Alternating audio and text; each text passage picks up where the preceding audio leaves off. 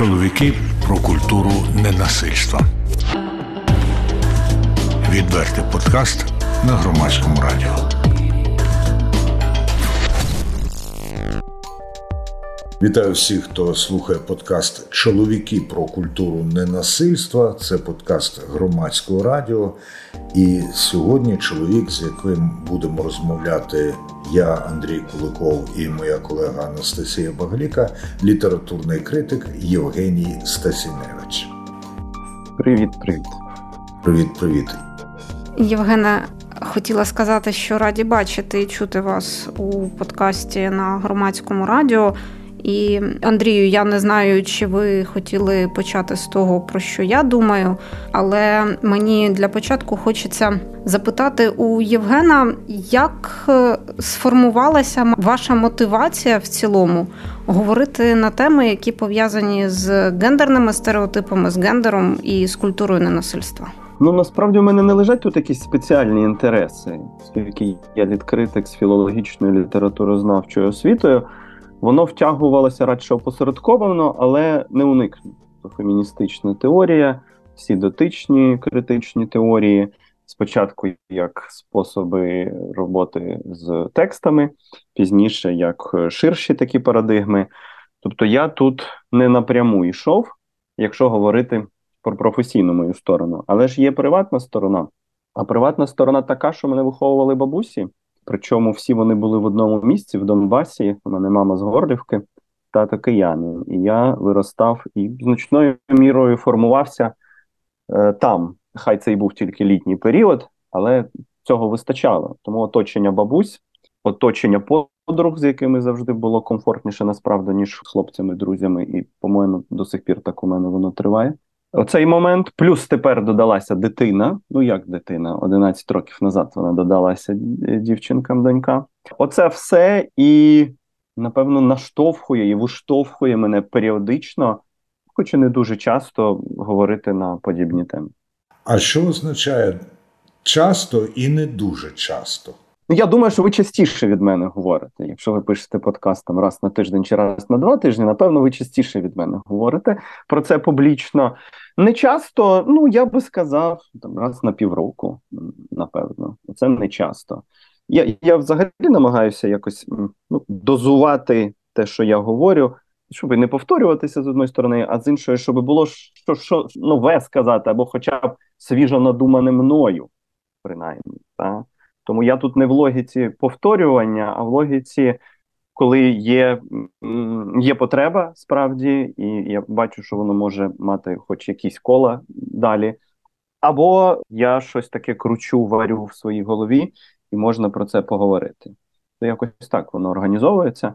Але тим не менше, бачите, ці, ці можливості зринають. Це теж прикметно. А оце е, небажання повторюватись, воно наскільки зумовлено тим, що ви плідно працювали на радіо? Е, воно передовсім зумовлено невротичністю моєю. Небажання повторюватися, це якась така такий острах е, такої тавтологічності, напевно, острах баналізації. На радіо я працював, навіть у мене кілька було досвідів. Один з партнеркою Танію Кисільчук ми робили таке таке культурне рев'ю. А потім вже був досвід е, там, де я сам такому моноговоріння на, на, на історичні сюжети. Тобто він є, але я не знаю насправді, що він в мені сформував. Я постійно перебирав всякі хронометражі, всі можливі дисципліни, воно мені не надало врешті. Можливо, якось чіткості формулювань, та й то це видно хіба зі сторони.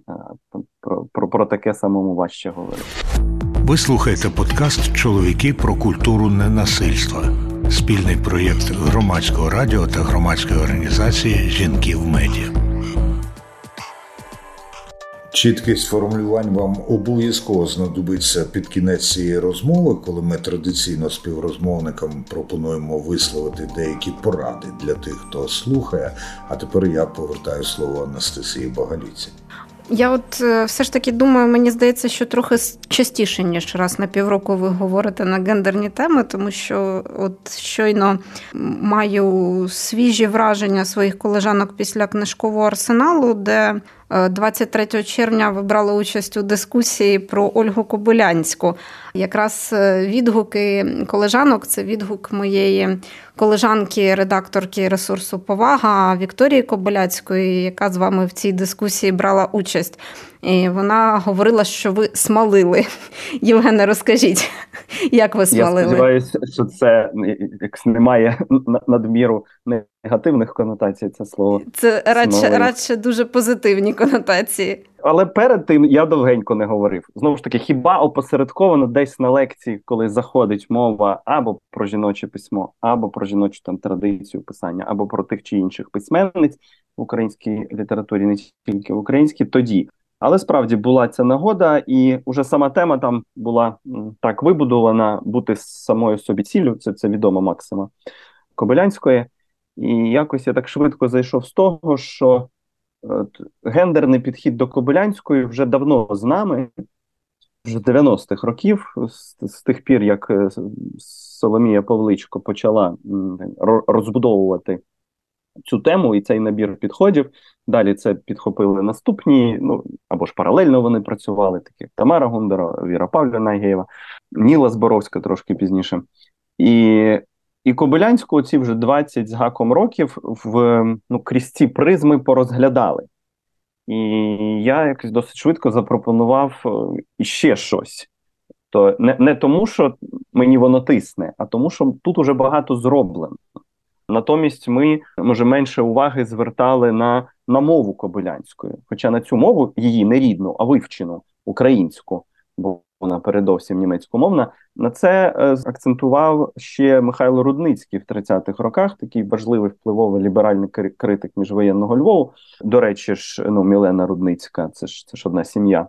І е, він казав, що багато в неї симпатичного, є ці симпатичні сторони, але от е, не, не повне володіння мовою, врешті, оця така мовна недостатність, яка притаманна Кобилянській, вона вона теж має обговорюватися і теж має підсвічуватися. Бо вона у нас та, хто майже в ядрі канону, ну вона не в ядрі, вона в такому в тіні канону. Да, Вона трошки за ядром. В ядрі у нас Лариса Петрівна Косач абсолютно заслужена. А Кобилянська наступна. І це все одно дуже значний статус. Але чи її писання підтверджують цей статус? Те, що там вистачає кейсів для гендерного аналізу, феміністичного аналізу, окей, вистачає. Ми це побачили не в одній роботі, не в одній монографії. Але ж якщо все-таки заговорити про естетичну сторону цього, і, отут я намагався гендерний підхід збалансувати якимсь загальноестетичним, може виглядав динозавром в цьому всьому в той момент для молодої публіки. Але мені здається, що доречно тепер зайти отак. А що власне з художністю в цих текстах? Там нема великих проблем. Там є значні такі проблемні місця, які треба дебатувати. Тобто вона від того не стає менш цікавою, насправді може якраз навпаки. Євгена, а як ви вважаєте, як е, в цілому література, літературна критика, феміністична оптика, яка формувалася в Україні після незалежності, ну разом з незалежністю, фактично, як вона вплинула на нашу повсякденність у цьому гендерному вимірі? Ну, от ваша О, думка. Так, тут така спекулятивна територія, але почати треба з того, що оця гендерно-феміністична історія, тобто цей набір підходів, особливо в літературознавстві, це ще не єдина школа, яку так можна назвати в незалежній Україні, от саме на території літературознавства. Оце те, що дуже схоже на школу, на певний напрям з елементами інституалізації, з якоюсь ну достатньою кількістю написаних книжок щодо цього, ті імена, які я називав, але було були ж там і наступні покоління, які долучалися так чи інакше до цього. Тому у нас це відбулося. Тобто феміністично-гендерний підхід в українському літературознавстві часів пост 91 рік. Він відбувся. Нічого іншого не відбулося насправді е, так, як е, як певна цілісність. Е, Бо та постколоніальна, наприклад, оптика, якої зараз е, багато, але вона вона скоріш така емоційна. От я я би не міг сказати, що це е, вибудувалося в щось цілісне і в школоподібне. Ні, цього не трапилося. Це це окремі роботи там Марка Павлишина, там Шкандрія, напевно. ще когось, але натомість е, феміністична відбулася. Її вплив заміряти непросто, бо вплив на на кого? На нашу цю бульбашку, таку гуманітарно освічену, вплив, от, вочевидь, був. І оцей подзвін того, що робила Соломія Дмитрівна Павличко, він він до сих пір ще вчувається. Я його застав на кафедрі Могилянки, прийшовши туди у 2004 році. Але є і молодші від мене, для яких ця фігура значуща. А а ширші кола про ширші кола мені тут важко щось сказати. Євгеній Станісевич, літературний критик, є зараз співрозмовником Анастасії Багаліки і Андрія Куликова у подкасті громадського радіо Чоловіки про культуру ненасильства. І коли від Станісевича я чую молода публіка, то у мене виникає резонне, гадаю, запитання: а молода це для вас, 36-річного, скільки років? І друге запитання: коли я чую багато, мало, достатньо, я завжди прошу е, поточнити, що у вашому розумінні достатньо літератури. Бачите, ми з вами проговорили на початку, що я Євгенія, але з прізвищем от все одно Стасіневич. Оці... Бог, Боже ж ти мій. Я зараз перепишу це. Ні, Коли я да, чую, ви думаєте? Ми може залишимо, так. хай це буде як як кейс теж. Чому ні? Я з цим часто зіштовхуюсь. Це я би не вважав це ніякою там е, дискримінацією, звісно, себе. Але е, це той момент, в якому я маю бути уважний. Я постійно пильную. Будьмо уважні. І в прізвищі, да, тому у мене є тут свої такі пунктики. Це хороші питання, Андрію, про про, про міру, яка часто справді якось так плюс-мінус на око визначається. Але спочатку про вік. Ні, ну є ну до 30. Це ж така хороша молодість, вона до 30. З 20 до 30.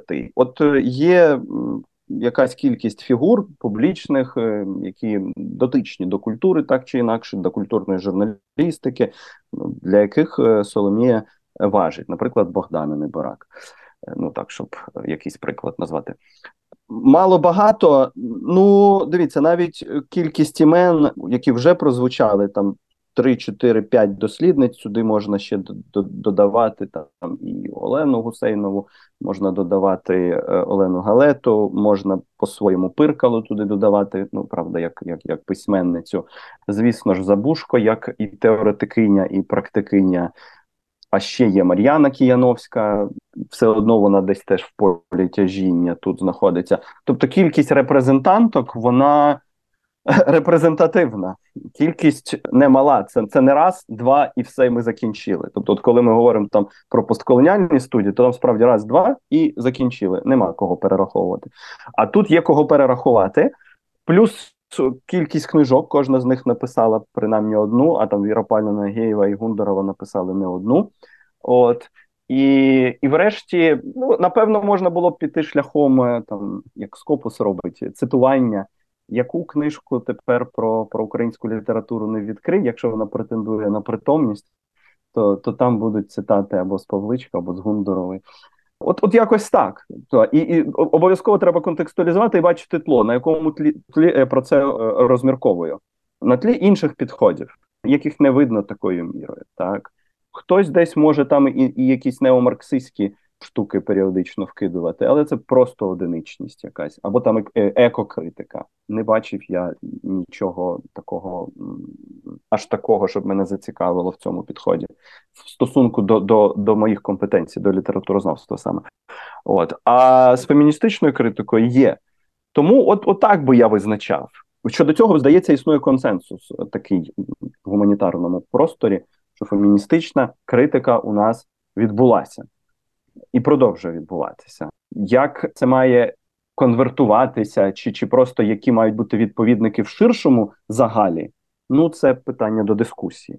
Мені здається, що тут прямих кореляцій ніяких не існує у нас. Тобто, теоретично школа розбудована, натомість в суспільстві купа дрімучості. Якщо говорити не про літературну критику, а саме про літературу, часи незалежності, там теж е, певні е, покоління. То мені здається, що дівчата, які, скажімо так, в університеті читали Ірену Карпу 10-15 років тому, зараз ходять на феммарші, і тут цей зв'язок більш наочно видний. Да, якось про Карпу я не згадав, але може це симптоматично, бо у Карпу відбулася певна еволюція. Вона радикальніше починала і е, прийшла в таку більш софт версію феміно зарядженості, феміністично зарядженості. Напевно, це і притягує до неї увагу. Вона ж ну не редфем ніякий. Навряд чи вона користалася такою популярністю в соцмережах, якщо був це радикальний фемінізм. Вона взагалі, по-моєму, він не користується великою популярністю. Mm. І якраз Ірена добре от, собою, як на мене, показує унаочнює, що такий софт фемінізм, фемінізм, який скоріше не не, не до теорії якоїсь дуже кучерявої апелює, а до певного певних життєвих практик. Ужитковий, скажімо так. Практик. Наприклад, да, вперше я чую це поєднання, але воно да, може бути продуктивним, ужитковий такий. І ліберальний. Я би сказав, що він саме ліберальний фемінізм. Може б на Заході, і скоріш за все, на Заході затюкали б таких представниць, сказавши, що вони беззубі там і що давно це все перейдено. Але у нас от прижилось саме це в культурному полі. Те, те, І позиція, з якої говорить Тамара Марценюк, та ось Ірена і інші, то то воно саме таке. І це забезпечує йому ну, якийсь розльот певний. Як думаєте, цей розльот він якраз все одно залишається в межах бульбашки умовної, чи він ширший все ж таки стає з останніми роками? Він ширше, але мене не задовольняють ці темпи, врешті, і як батька доньки, і як ну якогось теж представника, хоч іншої статі на цьому полі. Е, Мені здається, що ми могли б швидше рухатися. Воно воно десь іде, але це ще ж є Київ, є оце викривлення столичне. І Здається, що те, що тут відбувається, воно може ще деінде відбуватися. А чи правда це так? Чи чи долітає воно до Дніпра, до Чернігова, Сум, до Житомира? Так до до правобережжя. Воно розлітається по правобережжю, там про по Надніпрянщині. Це це питання. Мені здається, що ми дещо перебільшуємо нашу динаміку, знаходячись на своїй території і знаходячись географічно в Києві. Євгеній Стасіневич, співрозмовник Анастасії Багаліки та Андрія Куликова у подкасті Чоловіки про культуру ненасильства. Це подкаст громадського радіо. І запитання моє наступне таке: а в який спосіб, якщо пов'язувати з культурою ненасильства, оце глибше знання літературних діячок і людей, які зробили значні внески до української культури не тільки в літературі, а й в осмисленні, умисленні, сприяє культурі ненасильства. Можливо, у когось воно навпаки викликає озлоблення. Сиділи б собі там десь та й вареники ліпили. Ну, звісно, викликає все, що випадає з чийогось побуту, і, що не присутні в чийомусь побуті, може дратувати як якась заявка на паралельну норму. Типу, що це вони роблять вигляд, що так і треба. В моєму житті такого немає. То, то хто з нас не такий, я чи вони? То всі такі можуть бути насправді, але ж питання ставиться радикальніше. Типу, треба когось назвати менш таким. Значить, це будуть вони, це ж не я. Це така спекулятивна територія знову ж таки про цю конвертацію. Що це може дати? В принципі, читання літератури може давати витончування, може давати складнішу організацію голови, емпатичного апарату, рецепторного апарату може, але цим треба займатися. Да? Читання це робота. Жадан каже, що любов це робота, нам робот, робити цю роботу щоденно. Але і читання це робота, яку варто робити щоденно, якщо ти хочеш якихось результатів тут досягти. Тут треба говорити про якісь інституційні штуки, про школу. Та у нас є Лариса Петрівна в каноні, одна з трьох, така молодша дочка. Теж дуже прикметна ця характеристика, звісно, і і дочка Прометея дуже прикметна характеристика щодо неї, симптоматична, я б навіть сказав.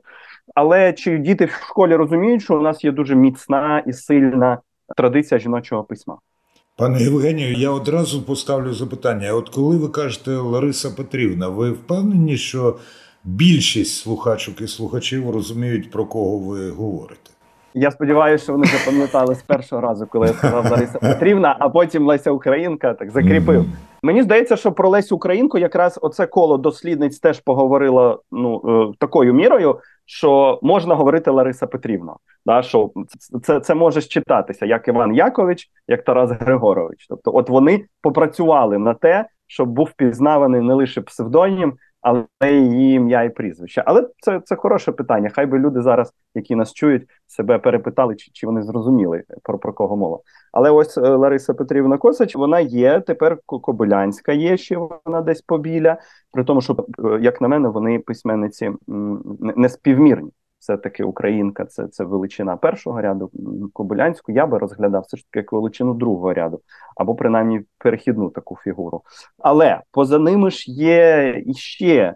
Взагалі, якщо е, не боятися, то то, то можна і в школі, ну може в школі і не треба, але але загалом не треба було б забувати, що може традиція жіночого письма у нас починається від Варвари Ріпніної, закоханий в Шевченка, яка пише повість дівчинка російською мовою, але пише це ну в сфері тяжіння Шевченка, своїх досвідів, тієї емоційності, саме певної соціальної страти.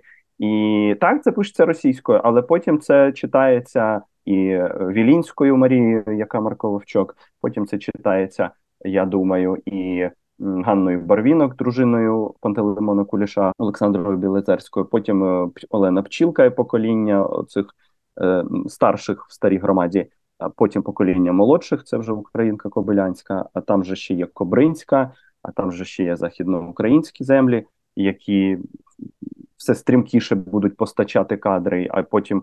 Потім, врешті, якась ота традиція і виростить, зростить Ірину Вільде, з її е, метеликами на шпильках і не тільки, ну і сестрами, звісно.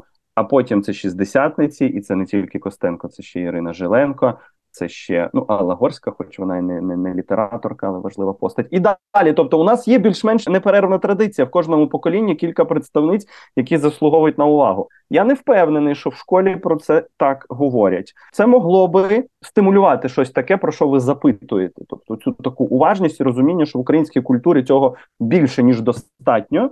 Це абсолютно не, не додаткова якась така штука що є чоловіки-класики, і тут трошки жіночок підзібрали, ну щоб все було збалансовано у нас якось красиво. От от, от так може бути. Тобто навіть кількісно, е, кількісно це дуже наочно. Тобто, так просто говорити, скільки кого в кожному поколінні було. Може, воно врешті і і, і якось е, дозволить підформатувати голови, що то у нас є баланс навіть там то чому ж ми до сих пір можемо продовжувати мислити в якихось категоріях небалансу і, і переваг? Коли ви говорили про Ларису Петрівну та Ольгу Кобилянську, у мене в голові щось таке от крутилося, крутилося. Я намагався згадати ще одне ім'я. Ну, до школи я ходив, е, закінчив школу аж 1974 року. І от а, я ще та, не, не і от коли ви сказали Марко Вовчок, я нарешті пригадав. Mm. Та, це також да, Це дуже важливе ім'я, яку теж, по-моєму, некоректно позиціонують у нашій е, нашій школі в шкільних програмах. Те, що я пам'ятаю, те, що я потім бачив в тих програмах. Тобто, оця інститутка про про, про кріпацтво, антикріпосницькі якісь мотиви. Е, та не так воно важливо, як важливо, що там пані в кінці тексту залишається сама. І і це абсолютно не є поганим фіналом. Це майже хеппі-енд для того часу. Вона вибрала собі право на цей приватний простір.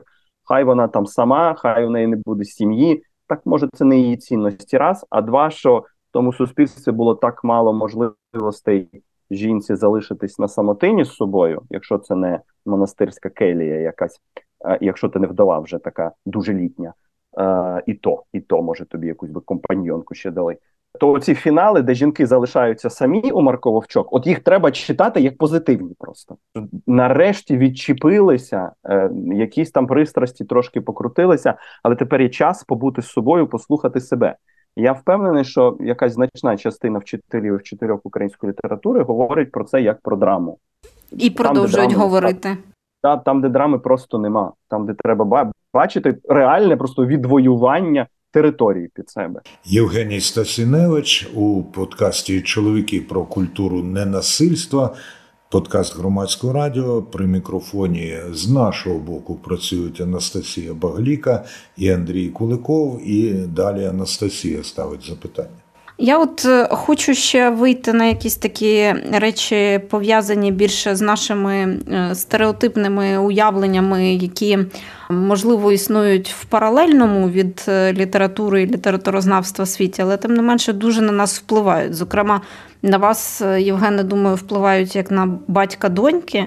І як ці стереотипи працюють чи меншають вони останнім часом? Як ви це відчуваєте? Ви знаєте, я бачу, що на доньку впливає не тільки школа. Школа у нас така станом на зараз звичайна державна, вона то в центрі, але вона досить така традиційна е, в своїх підходах. І там, е, да, там, там, там багато запитань і до, до гендерних розстановок, хоч вони не такі, може, гострі, як, як, як були трохи раніше, але все одно вони періодично зринають у мене. Але в мене, знаєте, більше питань навіть до своїх батьків, які взаємодіють з дитиною.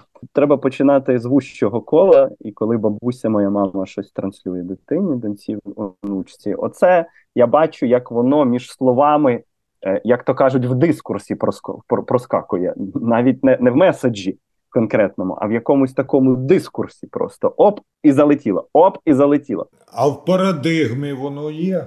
В парадигмі воно нікуди не дінеться, я думаю. Тут же ж треба розуміти, що чому радикальний фемінізм може виглядати з одного боку дуже ну войовничо він так і виглядає, а з іншого боку, ідеалістично. Бо вони якісь ще групи радфему можуть допускати такі е, неймовірні зміни, революцію в цьому, та при тому, що уже найрозумніші представниці фемінізму, скажімо, третьої хвилі, там Джудіт Батлер, сказали, що ви знаєте. Ну, ми ж подивилися на це все, і виходить, що ну це конструкція світу така. Це не те, що ми дійдемо до іншої конструкції. Нам треба прийняти, що світ чоловічо-центрично якось створено, е, особливо в західноєвропейській традиції. Нам треба про це пам'ятати, і що репресія навіть на рівні мови існує. І оце жіноче письмо, як якесь абсолютно незалежне від чоловічого письма, від е, чоловічого способу продукування культури, воно теж таке ідеалістичне. Не можна відірватися від цього. Ми не працюємо в вакуумі, ми працюємо з тим, що є. Тому, вочевидь, в парадигмі воно вже лежить, воно конститутивна ознака. Оцей перегин, перегин туди в чоловічість, та як він далі розшивається, чи саме в маскулінність, в альфа-самцовство, чи там в більш патріархальну якось такий ізвод, це треба дивитися. Але оце така така реальна оптика, запропонована вже третьою хвилею, що ми працюємо зсередини дуже специфічної конструкції, в якій оце чоловіче. Воно вже там зашите скрізь, воно зашите, і ми його звідти не викуримо просто. Воно не, не ця процедура неможлива повністю його викурити і зробити інший е, іншу конструкцію. Да? Оце от, це про парадигму. Да? Що в парадигмі воно є, і скоріш за все буде. І якраз міра зрячості, от що потрібно ще заміряти. Наскільки ми свідомі цього? Наскільки ми піддаємося якомусь ідеалізму, чи чи, чи не піддаємося? Хай який він в певні моменти корисний буває цей ідеалізм. Тому в парадигмі точно це в батьківських головах воно лежить. Та й навіть і в мені я періодично, попри те, що я намагаюся про це думати і бути уважним, і бути з відкритими очима, та все одно щось хочеш, не хочеш, десь там вилітає щось там про зовнішній вигляд, наприклад, наче ніде вже не мало б вилітати у мене, але там оп, і і все одно щось таке. Типу. А це може, можливо, може тому... все-таки розчешемося. Типу. Так, а це можливо, тому що ви про це думаєте. Як би може. чого не вийшло, от воно й виходить. Таке, тому більше питань, е, ну, по-моєму, це коректно до до, до своїх, до батьків, до до партнерів, партнерок, до, е, до себе. Тобто ти впевнений, що що ти правильну розстановку даєш дитині? Е, ні, не впевнений. Я часто не впевнений.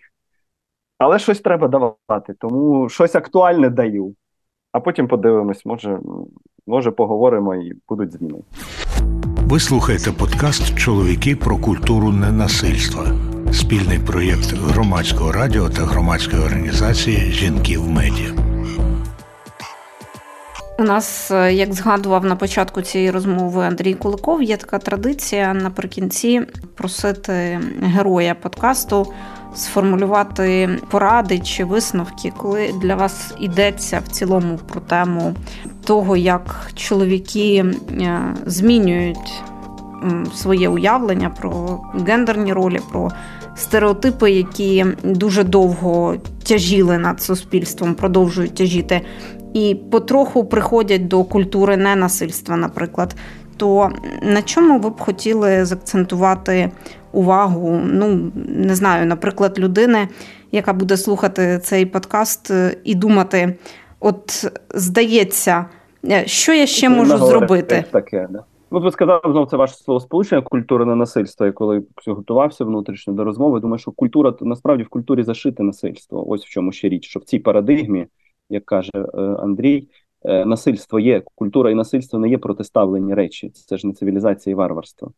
Це теж такий дещо ідеалістичний підхід. Насильство існує в культурі від дискурсивного насильства, тобто насильства якихось ідей до до, до, до якихось інших практик і і регуляцій культурних, яке теж може бути там е, вербальним чи якимось насильством, та й навіть ставати фізичним насильством, більш прямолінійним. Тому от я б це розумів, що насильство насправді нас на нас чигає дуже багато де.